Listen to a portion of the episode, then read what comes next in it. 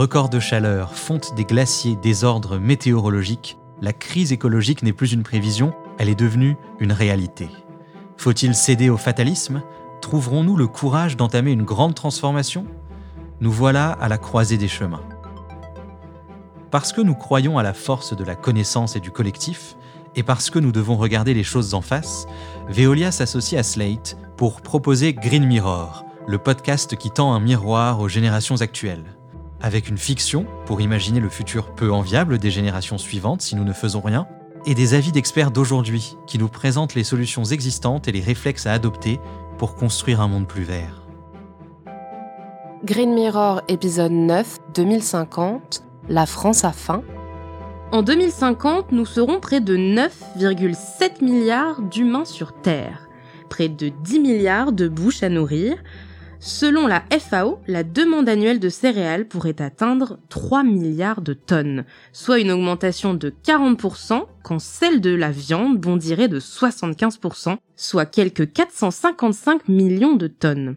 Dans le même temps, les surfaces cultivables sont de moins en moins étendues. En cause, le changement climatique, l'urbanisation des terrains agricoles, le manque d'eau et l'épuisement des sols.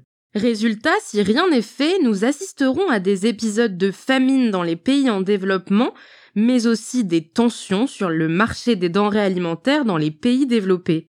Salma Andrei, vous vous êtes rendu dans un futur qui n'a rien de très séduisant à Clermont-Ferrand en 2050, car même la France serait touchée par la crise alimentaire.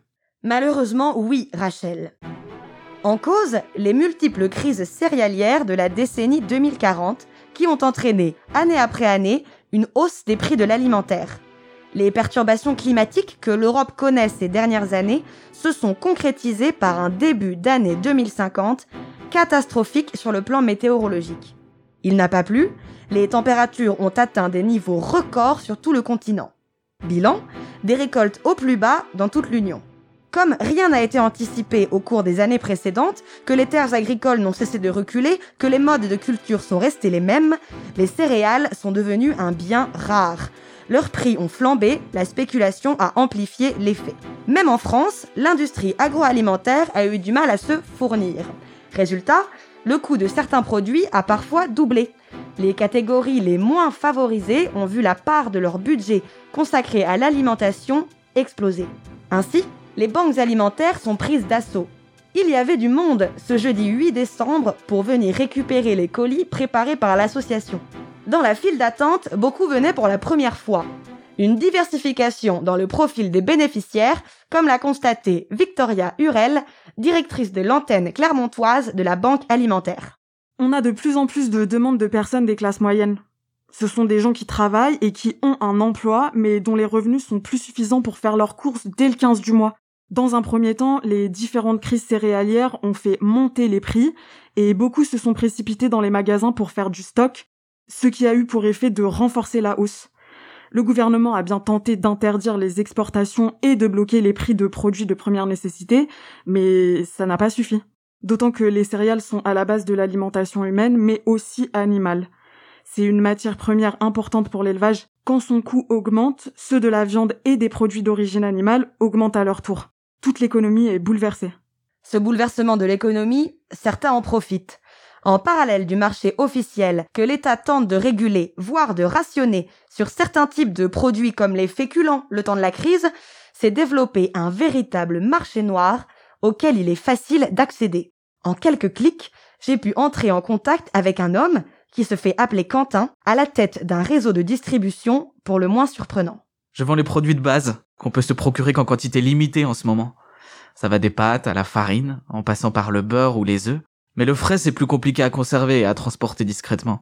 Quand j'ai vu que les prix commençaient à grimper, j'ai stocké un maximum de produits et j'ai trouvé un moyen de me fournir à l'étranger, où les contrôles là-bas du rationnement sont moins stricts qu'ici. Pour commander, c'est simple. Il suffit de me contacter via ma messagerie chiffrée pour me dire ce que l'on veut et en quelle quantité. Quand je peux fournir, je le fais, mais il faut savoir y mettre le prix. Vous n'imaginez pas ce que certains sont prêts à payer pour pouvoir se faire des crêpes.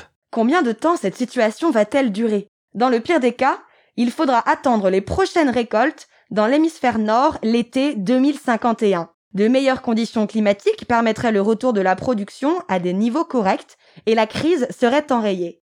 Certains regardent avec attention la production dans l'hémisphère sud qui pourrait, si elle est excédentaire, faire baisser la pression sur le marché de l'agroalimentaire. Merci Salma. Retournons maintenant au présent. Nous sommes au téléphone avec Patricia Ricard, présidente de l'Institut océanographique Paul Ricard, vice-présidente de la plateforme Océan et Climat, engagée depuis plus de 30 ans pour la protection de l'environnement. En 2050, la planète devrait approcher les 10 milliards d'habitants. Aujourd'hui, seuls 5 milliards de personnes peuvent manger à leur faim. Donc l'objectif est de nourrir deux fois plus de personnes dans 30 ans. Est-ce que vous pensez que c'est possible? Je pense que l'avenir de l'humanité s'inscrit dans une nécessité euh, vraiment euh, urgente et importante, et je crois que ça fait ça fait consensus aujourd'hui d'inscrire toutes nos activités humaines dans un nexus qui consisterait à, à, protéger à la fois le climat, la biodiversité et l'océan, parce que c'est l'équilibre entre ces trois socles qui vont permettre que nous ayons une planète tempérée, un climat réparé et une biodiversité dont nous bénéficions des écosystèmes. Nous nous nourrissons de la faune et de la flore de cette planète. Donc il est important de remettre la biodiversité dans ce prisme de la sécurité alimentaire et de l'alimentation euh, humaine. Le climat, c'est très important parce qu'on sait pertinemment qu'aujourd'hui, nos systèmes agraires sont de plus en plus vulnérables face aux inondations, face aux sécheresses, face aux, aux changements brutaux de température et nous sommes inscrits sur une agriculture de temps long avec des espèces de moins en moins résistantes, de moins en moins résilientes. Donc il y a beaucoup trop de risques aujourd'hui et de menaces sur les types de production que nous avons mis en place. Et l'océan bien sûr, parce qu'on comprend aujourd'hui que l'océan va nous apporter 50% de l'oxygène disponible sur la biosphère, pour nous mais également pour les écosystèmes et la biodiversité. Et justement, vous pensez qu'on peut nourrir ces 10 milliards d'êtres humains sans aggraver l'état de la planète? Pour reprendre cette très jolie phrase, si on veut que rien ne change, il va falloir que tout change. Et en fait, on se rend compte que si on a une approche un petit peu différente et qu'on cherche justement à limiter ces impacts, on arrive à des solutions qui sont, ma foi, d'une simplicité et qui nous rappellent peut-être un petit peu ce qu'on a déjà vécu autrefois dans le passé et dont on a oublié l'efficacité et la productivité. On va parler par exemple de l'aquaculture. C'est-à-dire qu'aujourd'hui, 50% euh, des poissons consommés par les êtres humains sont issus de l'élevage et non plus de la pêche. En revanche, ce qu'on oublie, c'est que pour élever des poissons, il faut faire des farines de poissons qui, elles, sont issues de la, de pêche, euh, donc on tape dans la ressource halieutique et pas de la meilleure façon. C'est une pêche qui va favoriser la piraterie, qui va favoriser la pêche illégale, qui va accélérer l'effondrement des stocks et qui est une pêche qui est de toute façon nuisible à la fois pour l'océan, puisqu'on déséquilibre les écosystèmes euh, océanique. C'est une, une, approche qui est nuisible pour le climat parce que dès que vous sortez un poisson de la mer, il faut le mettre dans de la glace. Et là, on va avoir des poissons qui vont faire le tour du monde dans des containers avec des congélateurs pour arriver dans un camion frigorifique qui va arriver dans un magasin qui va tout ça va finir dans un congélo. Enfin, on est sur une absolue une démence environnementale et un coût carbone qu'on ne peut plus qu'on ne peut plus supporter. Donc si on fait autrement, bah, qu'est-ce qu'on fait? On va dire on va pêcher localement. Mais pêcher ça peut pas, ça peut peut-être nourrir une communauté euh, réduite. Un humain sur deux habite dans, dans, des grandes villes et elles ne sont pas toutes littorales. En revanche, qu'est-ce qu'on peut apprendre des écosystèmes? On peut apprendre notamment que les, les, écosystèmes, notamment les poissons, ont des capacités de reproduction extraordinaires. Les poissons, c'est des centaines de milliers d'œufs. Dans le milieu, deux ou trois individus vont survivre et toutes les larves ou les juvéniles vont tout simplement venir euh, nourrir l'écosystème océanique mondial. Si on retient que ces poissons ont des dynamiques de reproduction très importantes, qu'on les met dans des circuits fermés de manière à garder toutes ces larves, et qu'on organise l'alimentation de ces poissons selon la chaîne trophique, c'est-à-dire selon en imitant tout simplement ce qui se passe dans le milieu, c'est-à-dire qu'en mettant des poissons carnivores, des poissons herbivores, des organismes qui vont métaboliser d'autres nutriments, et en fait, en gros, vous nourrissez le poisson prédateur, et à travers les fesses du poisson prédateur, vous allez mettre en place tout un circuit de nutriments. Et en fait, plus vous avez d'individus et d'espèces dans une chaîne trophique, ils vont être de mieux en mieux nourris. Donc on assiste à un cercle vertueux tout à fait remarquable. Si vous faites en sorte d'avoir ces petites ces fermes multitrophiques, ce qu'on appelle l'aquaculture multitrophique intégrée, si vous faites en sorte d'avoir des infrastructures au plus près des bassins de consommation, au cœur vraiment des, habitats, vous pouvez fournir quotidiennement de la protéine. Alors après, la question c'est comment est-ce que je vais nourrir le premier poisson Puisque l'idée c'est d'arrêter les farines de poisson qui sont néfastes pour l'environnement. Et eh bien là, vous allez découvrir la magie du vivant. Vous allez travailler avec des insectes Alors pourquoi les insectes? Parce que les insectes, ont, pareil, on est sur des dynamiques de population très actives avec un temps très court, et donc après la question se pose comment on nourrit l'insecte? Et là on arrive dans le miracle de l'économie circulaire, c'est-à-dire que le gâchis alimentaire des villes, euh, les gâchis alimentaires des productions agroalimentaires vont nourrir tout simplement des insectes. Donc c'est-à-dire que si on arrive à imaginer que la ville est un écosystème, on arrive assez rapidement à boucler ces chaînes trophiques et valoriser à chaque étape des déchets organiques qui de coup deviennent ressources pour nourrir des poissons qui deviennent ressources, voilà. Et donc, en s'inspirant des chaînes alimentaires euh, qu'on va trouver dans la nature, on peut réinventer des écosystèmes urbains qui vont permettre de ressourcer la ville et de créer de la protéine pour le plus grand nombre. C'est sur la même logique que un hectare de terre cultivée pourrait nourrir 6 personnes au lieu de 4 actuellement, selon vous?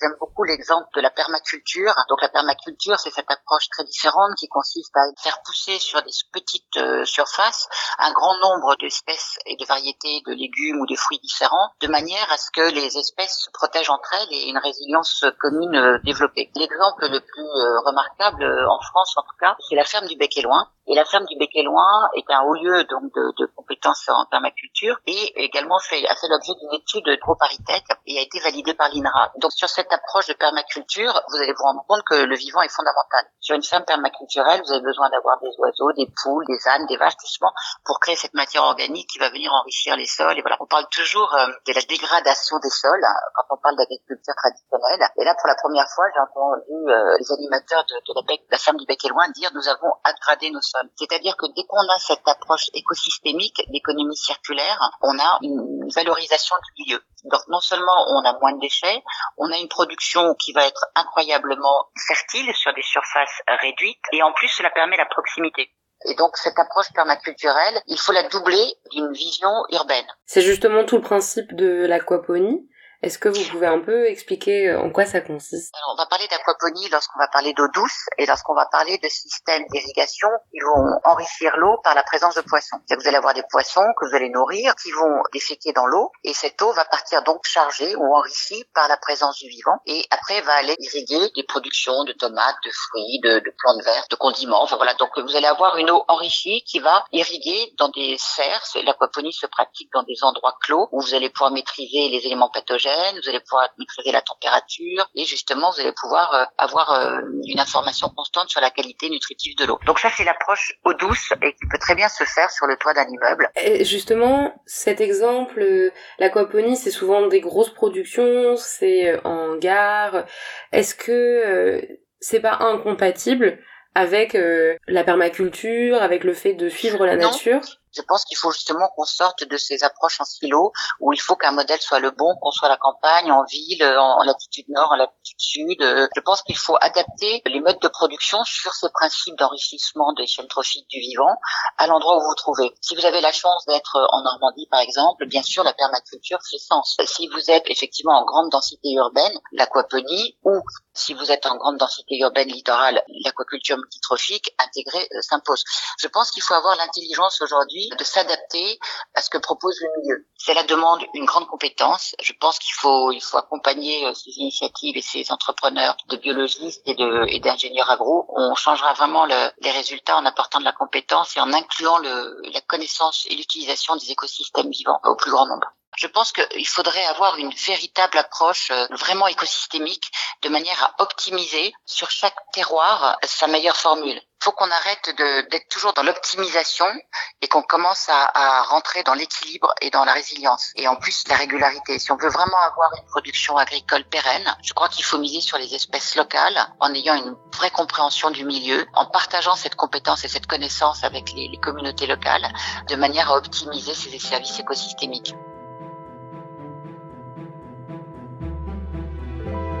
On le comprend en écoutant Patricia Ricard, l'humanité ne pourra se nourrir que si elle se montre inventive et qu'elle respecte la nature. Depuis des années, Veolia développe de nombreuses technologies en ce sens. Jean-François Nogret, directeur de la zone Veolia Technologie et Contracting, nous parle de l'importance de préserver les sols pour pouvoir continuer à les cultiver dans 30 ans. Veolia travaille sur, sur ces trois axes. Donc le lien entre la ville et le sol, l'interface ville-sol, l'industrie et le sol, et également les pratiques agricoles et le sol. En ce qui concerne l'industrie, Veolia a mis au point depuis une quarantaine d'années, une trentaine d'années, un certain nombre de techniques pour euh, la dépollution. Il y a énormément d'industrie et il y a énormément de diversité de pollution. Donc le, les points les plus importants ont été euh, la mise en sécurité sur les nappes phréatiques pour éviter l'extension mais les grandes pollutions sur lesquelles on a travaillé depuis très longtemps sont les pollutions d'hydrocarbures, les pollutions liées à des métaux lourds qu'on trouve dans les mines par exemple, et des pollutions de produits chimiques beaucoup plus récalcitrants à toutes sortes de, de, traitements. Donc le, la mise au point de ces techniques, c'est faite et aujourd'hui Veolia est une des sociétés qui maîtrisons le plus de technologies en matière de dépollution des sols. Voilà, ce qui nous a permis de nous étendre euh, non seulement en France, mais un peu partout en Europe, en Asie et en Amérique du Nord, là où l'histoire de l'industrie était la plus forte. Quelles sont les solutions durables pour préserver les sols? La première solution, c'est la prévention. On essaye d'inciter les gens à avoir une surveillance de la pollution des sols avant que la pollution ne pénètre dans la nappe. La nappe une fois qu'elle est polluée, on va la dépolluer, mais ça prendra beaucoup plus d'efforts, ça sera beaucoup plus long. donc c'est très important que la surveillance se fasse en amont. Sur les techniques qu'on utilise, on a des techniques thermiques, des techniques biologiques, des techniques physiques, chimiques. On en maîtrise un certain nombre. Il y a des pollutions qui sont biodégradables, donc on va essayer d'utiliser euh, des matières vivantes, donc des bactéries, des champignons, pour les dépolluer. Donc heureusement, par exemple dans la famille des hydrocarbures, il y a beaucoup de pollution dont l'origine est des hydrocarbures, on peut utiliser donc ces technologies finalement douces. Elles vont prendre plus de temps que d'autres technologies, mais on obtient une très bonne dépollution. Il y a des technologies thermiques. Donc là, on va utiliser ça sur des produits récalcitrants la biodégradation, difficilement comme des goudrons ou, ou d'autres molécules de synthèse. Ces techniques-là consistent finalement à chauffer le sol, à faire passer la pollution de forme solide ou presque liquide en phase gazeuse et de traiter le gaz par incinération. On peut le faire in situ en mettant des pointes chauffantes dans le sol, on chauffe le sol et on vient mettre la surface du sol en dépression et on va absorber la pollution. Donc ça marche sur certains hydrocarbures ou sur certains solvants. On peut aussi utiliser euh, des unités mobiles de désorption thermique où là carrément on vient mettre le sol qu'on a été récupéré à l'appel mécanique dans l'unité mobile et c'est cette unité qui va servir de désorption et de traitement des gaz désorbés.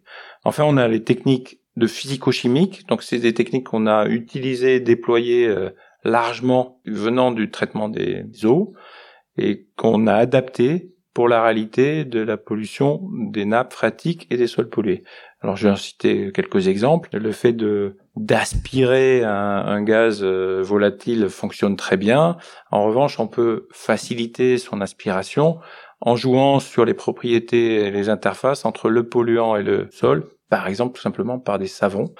On va utiliser également euh, la physico-chimie pour euh, concentrer les métaux lourds et les piéger, comme on peut le faire euh, dans les nappes phréatiques, comme on peut le faire dans les eaux usées? Quelles que soient les techniques, est-ce qu'elles sont développables à grande échelle sur des grandes surfaces? La plupart des dépollutions des sols sont des grandes surfaces. Sinon, en fait, quand c'est tout petit, c'est quasiment la gestion de déchets. Un des grands enjeux de la dépollution des sols, c'est justement la grande surface. On est incapable de de gérer euh, comme on peut gérer un litre d'eau, on va pas gérer euh, une nappe phréatique euh, inaccessible. L'autre, c'est l'accessibilité. On va pas creuser à 60 mètres de profondeur un sol pollué, donc il faut pouvoir le dépolluer in situ. Le géologue, l'hydrogéologue doit caractériser le sol. Cette expertise est essentielle pour déterminer les, les bonnes techniques.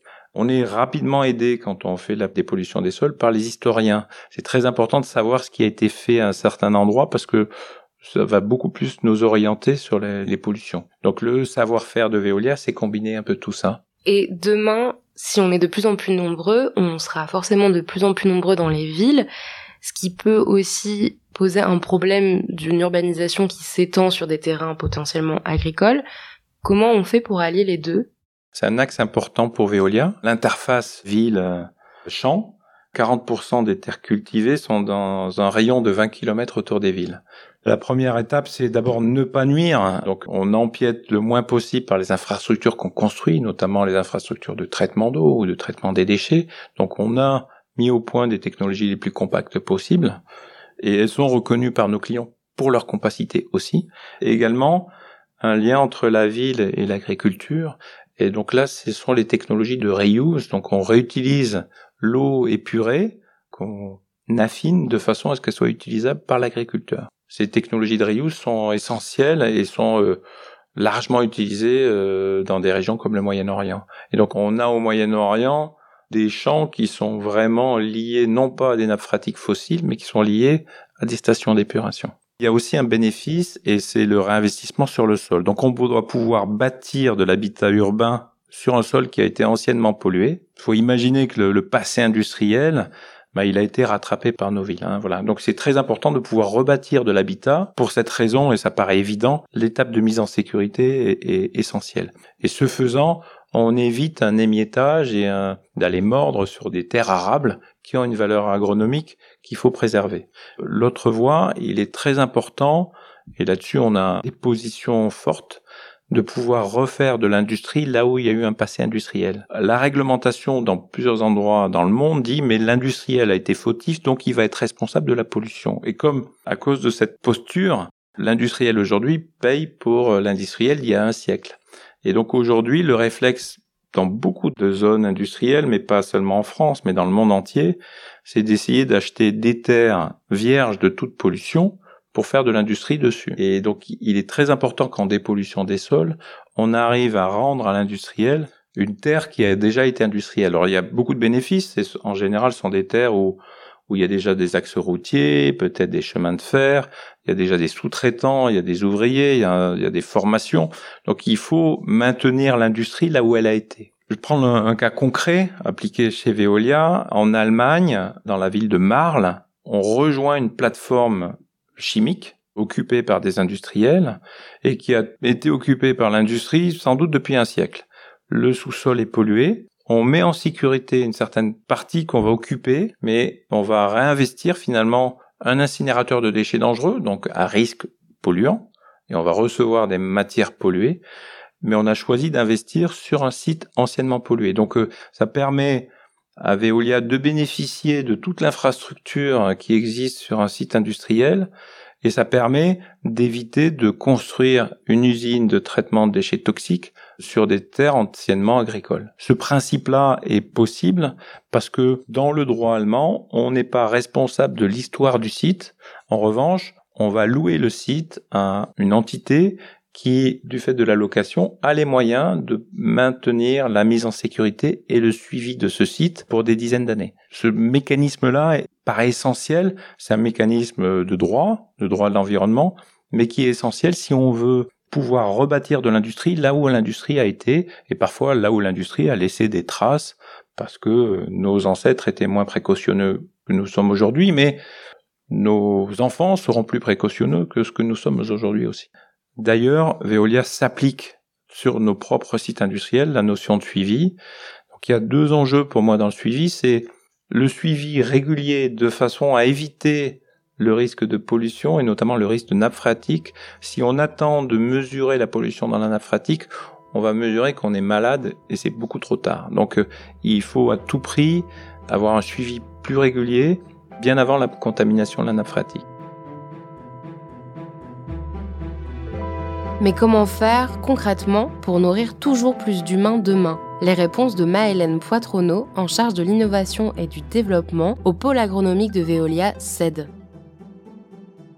comment peut-on rendre les sols plus fertiles? Un sol, pour être fertile, il doit contenir des éléments fertilisants, mais aussi retenir ces éléments fertilisants et aussi retenir l'eau. Parce que si on irrigue un sol qui ne retient pas l'eau, forcément, on aura des difficultés à obtenir la, la production nécessaire. Donc la matière organique dans un sol, c'est très important. Et rendre les sols plus fertiles, c'est en particulier maintenir la teneur en matière organique de ces sols, mais c'est aussi dans un grand nombre de cas améliorer la teneur en matière organique de ces sols, c'est-à-dire l'augmenter. Et pour ça, il y a différentes façons de faire. La façon historique de maintenir ou de restaurer les teneurs en matière organique des sols, c'était d'apporter des effluents d'élevage, les fumiers notamment. Par le passé, euh, les exploitations agricoles étaient en polyculture élevage, donc euh, il y avait toujours la culture, mais aussi les animaux, et les animaux fertilisaient les cultures. Aujourd'hui, dans de nombreuses régions euh, du monde, l'agriculture s'est spécialisée pour être plus performante, mais on a perdu ce côté polyculture élevage, donc il y a tout un tas de zones où l'agriculture est spécialisée en culture et où les sols ont perdu cet effet bénéfique qu'avaient les animaux avec leurs effluents d'élevage. Donc il faut recréer des circuits pour euh, retourner de la matière organique dans les sols. Et une des façons euh, alternatives que l'on peut proposer avec nos métiers, c'est d'apporter des composts. Des composts qui sont aussi des euh, déchets verts des collectivités, donc déchets de d'élagage des arbres, tontes de gazon, etc., qui peuvent être issus des biodéchets collectés au niveau des particuliers ou de la restauration hors foyer ou des grandes surfaces, ou aussi des bouts de stations d'épuration. Et donc ces différents composts permettent, en étant apportés au de progressivement restaurer la quantité de matière organique dans les sols et donc de redonner une fertilité au sol. Ça veut dire qu'aujourd'hui, on est capable de rendre des sols plus fertiles sans polluer davantage? Soit c'est rendre des sols plus fertiles ou plutôt restaurer la fertilité initiale des sols parce qu'il y a beaucoup de sols en fait qui étaient fertiles et euh, qui ont perdu de leurs caractéristiques parce qu'ils ont été, euh, on dit surexploités. Effectivement, quand on utilise des sols, quand on implante des cultures, il y a une exportation de cette matière organique dans les sols et s'il n'y a pas un cycle pour remettre la matière organique dans les sols, les sols vont s'appauvrir et donc on perd leur fertilité. Donc c'est important de restaurer ces cycles et de redonner de la fertilité au sol. Mais on peut aussi rendre des sols fertiles. Ça c'est intéressant parce qu'il y a des sols aussi qui naturellement sont peu fertiles, les sols sableux par exemple. Il y a plein d'exemples où on va fertiliser le désert, euh, reverdir le désert, mais c'est tout à fait possible. Parce que sur des sols, en fait, qui sont euh, très sableux, qui retiennent peu l'eau, la matière organique, on peut envisager progressivement, d'augmenter les qualités de ces sols en apportant bah, des différents types de matières organiques, je disais des composts ou des effluents d'élevage, pour structurer les sols et leur redonner une fertilité ou leur donner une fertilité et permettre du coup de les utiliser comme support des cultures et comme support de production euh, alimentation. Est-ce qu'aujourd'hui, les nouveaux sols qu'on prépare pour l'agriculture de demain doivent être orientés vers une multiculture? L'agriculture, euh, dans les années passées, s'est fortement spécialisée avec euh, la vision que pour être productive, il fallait être spécialisé. Et euh, plus on est spécialisé, plus les rendements vont être importants et plus on va pouvoir produire et justement nourrir la planète. Cette idée est parfois controversée et d'autres pensées arrivent aujourd'hui pour revenir à des solutions plus mixtes effectivement, qui favorise euh, l'association des animaux avec la culture. Et même au sein de la culture, ce qui se développe beaucoup aujourd'hui, ce sont les associations de plantes. On parle beaucoup d'agroforesterie. Associer des arbres à d'autres cultures, mettre euh, des cultures ensemble pour euh, favoriser le développement des deux cultures, puisque certaines vont permettre d'utiliser à certains éléments les éléments fertilisants et d'autres vont se développer juste après.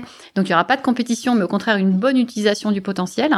Certaines vont aussi permettre d'éliminer certains euh, insectes nocifs. tout ce qui est association est quelque chose qui se redéveloppe énormément et probablement que ce type d'agriculture va prendre une place importante dans les années à venir.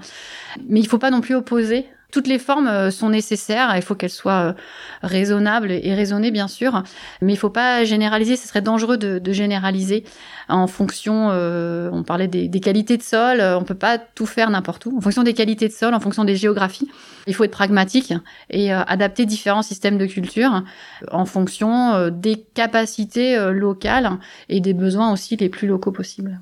Et comment justement on peut aider les agriculteurs à faire face à cette demande multipliée puisqu'on sait qu'en 2050, on sera 10 milliards. Ce qui est sûr, c'est qu'on va vers une agriculture de plus en plus raisonnée. Ça, c'est évident. Raisonner les apports au plus juste. Et quand je dis les apports, c'est de façon globale, c'est-à-dire les apports en éléments fertilisants, les apports en eau. Une plante, euh, même si elle est dans un sol formidable, qu'elle a tout l'azote nécessaire, sans eau, elle ne poussera jamais. Donc euh, le, premier point euh, de, production euh, alimentaire, c'est quand même l'alimentation en eau des cultures. Il faut qu'on apporte les bonnes quantités d'eau aux cultures en fonction de la climatologie de leurs besoins, mais il faut la raisonner au plus juste. Donc l'agriculture de demain, elle sera sûrement de plus en plus raisonnée, de plus en plus technologique, de plus en plus digitale. Donc la façon dont on peut accompagner tout ça, c'est de réfléchir à des façons de produire, à des outils qui permettent de mesurer au plus près les besoins des plantes pour apporter les justes quantités pour que la production ait lieu sans surconsommer sans polluer aussi, parce que tout ce qu'on apporte en plus, qui n'est pas consommé par la plante, ben, potentiellement, des fertilisants apportés en excès, c'est potentiellement de la pollution, donc c'est important de raisonner au mieux. C'est une perte économique sèche aussi pour la personne qui a surdosé euh, sa fertilisation, donc c'est important de, doser au plus juste. Donc les outils technologiques vont permettre d'apporter des solutions, de participer à apporter des solutions aux agriculteurs. Chez Veolia, euh, on peut se sentir concerné aussi par ce type de sujet, par euh, nos métiers qui sont ben, l'eau et la production de matière organique, de compost, de fertilisants. À ce titre-là, on est par exemple actionnaire de la start-up Vegetal Signals qui euh, développe euh, un capteur euh, presque révolutionnaire puisque le concept c'est de mesurer les signaux électriques émis par les plantes. Les plantes communiquent entre elles. Elles peuvent communiquer même avec des animaux. Les plantes émettent des signaux électriques. Et ce qui est intéressant, c'est d'essayer d'interpréter ces signaux électriques. Et si on sait interpréter les signaux électriques, on sait si la plante, elle a soif, si elle a faim, si elle a peur parce qu'il y a une agression qui arrive. Et si on sait interpréter ces signaux, on peut en conséquence alerter l'agriculteur pour qu'il apporte la bonne dose d'eau, qu'il apporte la bonne dose de fertilisant ou un traitement euh, phytosanitaire nécessaire pour prévenir euh, une maladie. Donc avoir les bons outils digitaux, les plus précis possibles, ça permet d'accompagner cette agriculture de demain. Est-ce qu'il y a d'autres outils qui peuvent aider euh, justement les agriculteurs et qui sont innovants? Le domaine de l'innovation en agriculture est extraordinaire. Il y a de nombreuses startups ou grands groupes euh, qui investissent dans ces solutions-là. Beaucoup dans des outils d'aide à la décision, les fameux OAD. Il y a énormément d'OAD qui sont disponibles sur le marché. La plupart d'entre eux sont là pour aider l'agriculteur à apporter la bonne dose de fertilisants. Donc c'est normal, c'est le gros poste pour l'agriculteur, c'est les, fertilisants qui sont apportés. Donc bien connaître euh, ces plantes, bien connaître le stade de croissance de la plante et savoir piloter ces fertilisants, c'est important. Mais je reviens sur, sur la matière organique, qui est euh, un sujet crucial aussi pour la fertilité des sols. À ce titre-là, nous avons voulu développer un outil d'aide à la décision spécifique qui n'existait pas sur le marché pour euh, conseiller les agriculteurs sur euh, les apports en matière organique qui seraient pertinents de réaliser pour euh, compléter ou pour améliorer la qualité de leur sol. Donc cet outil s'appelle Sol Advisor, c'est un conseil pour les sols. L'idée c'est qu'un diagnostic chez l'agriculteur permette de déterminer la qualité de son sol et la qualité de son sol liée aussi à un risque peut-être de perte de fertilité et de lui faire en conséquence des préconisations d'apport de matière organique. Différents types de compost et aussi du préconiser un rythme d'apport en disant ben, pour restaurer la qualité de, de, votre sol, il faudrait que vous apportiez telle dose à l'hectare pendant X années et du coup vous pourrez retrouver un bénéfice de production grâce sur ce sol grâce à ces apports et on sait même le qualifier et le quantifier en disant ben, telle augmentation de la matière organique va permettre de gagner tant en rétention des éléments fertilisants, tant en rétention en eau. Du coup, ça fait tant d'économies d'irrigation. Enfin, c'est des choses qu'on sait, euh, avec des modèles agronomiques un peu compliqués, mais qu'on sait euh, simplifier en termes de rendu. Et c'est un conseil qu'on peut donner et des recommandations du coup d'usage pour restaurer euh, la fertilité des sols. Et on sait aussi que demain, on sera de plus en plus nombreux dans les villes. Est-ce qu'on a des solutions qui sont en particulier tournées vers les villes? Je ne pense pas qu'en termes de quantité, ça puisse participer de façon significative aux besoins d'alimentation des villes. Par contre, ça participe de façon significative à la sensibilisation des citadins sur euh, leur alimentation, sur la nécessité de, prendre soin de ce que l'on consomme, de consommer au plus juste, d'acheter au plus juste, de pas jeter, de pas gaspiller. Donc, je fais de rapprocher la culture euh, des citadins permet une sensibilisation, mais je ne pense pas que ça pourra de façon significative combler les manques éventuels euh, de besoins en nourriture des citadins. Par contre, il faut réfléchir à des systèmes euh, plutôt périurbains, euh, comme ça existe beaucoup en Ile-de-France. Hein. Je sais que l'Île-de-France est en capacité à produire la totalité des salades consommées par l'Île-de-France, mais malheureusement, les flux logistiques aujourd'hui font que pas du tout les salades repartent à Rungis et ça repart dans le sud et il y a d'autres salades qui arrivent du sud et les flux aujourd'hui sont globalisés euh, à l'échelle du territoire alors qu'on pourrait réfléchir de façon beaucoup plus locale pour euh, faire des boucles plus courtes sans que ce soit forcément de la production euh, vraiment urbaine qui participera et qui a un rôle éducatif très important, mais qui en termes de quantité ne résoudra pas tous les problèmes. Et est-ce qu'il faut aussi, pour aider ce mouvement-là, changer notre manière de nous alimenter? Je peux l'illustrer par un exemple sur lequel on est très euh, impliquée euh, chez Veolia, qui est la production de protéines par les insectes. Donc euh, c'est peut-être une partie de la réponse. Je sais que la FAO recommande les protéines d'insectes comme étant une des solutions pour justement nourrir la planète demain. Il y a beaucoup de géographies où c'est très classique. L'Asie, l'Afrique, ils consomment des insectes depuis, depuis toujours, je dirais, et c'est naturel. En Europe, ça l'est pas encore, hein, loin de là. Mais par contre, produire de la protéine à partir d'élevage d'insectes, c'est un concept qui est tout à fait euh, réaliste, euh, que l'on met en œuvre à petite échelle aujourd'hui chez Veolia, peut-être à, à, grande échelle demain. Et ces protéines d'insectes vont dans un premier temps permettre de satisfaire aux besoins de, des animaux d'élevage. Donc on parle en, particulier de, de la pisciculture. Donc on sait que les poissons aujourd'hui constituent une grosse part de l'alimentation en protéines et il le sera de plus en plus demain. Il y a des élevages importants de, de poissons qui se développent euh, pour répondre à la demande. Et aujourd'hui, ces élevages sont majoritairement alimentés par de la pêche minotière, donc on, vide les océans pour nourrir les poissons d'élevage, ce qui, ce qui est un peu perturbant psychologiquement, ou alors euh, par du soja qui est majoritairement euh, importé aussi. Donc une des façons de répondre partiellement à ça, c'est de produire en local, de la protéine qui peut nourrir ces élevages de poissons. Donc là, on est sur de l'économie circulaire euh, totale, puisque ces élevages d'insectes peuvent être alimentés par euh, des biomasses végétales, qui peuvent être aussi issues euh, des invendus de supermarchés, des invendus d'agro-industrie. On parlait du mine de Ringis tout à l'heure, ça peut être aussi une source importante de coproduits végétaux qui sont mal valorisés aujourd'hui et qui peuvent servir de substrat pour nourrir ces insectes. Et demain, ces insectes vont être une source de protéines, peut-être pour nourrir les poissons. Et c'est peut-être euh, une façon de changer un petit peu la façon de voir l'alimentation.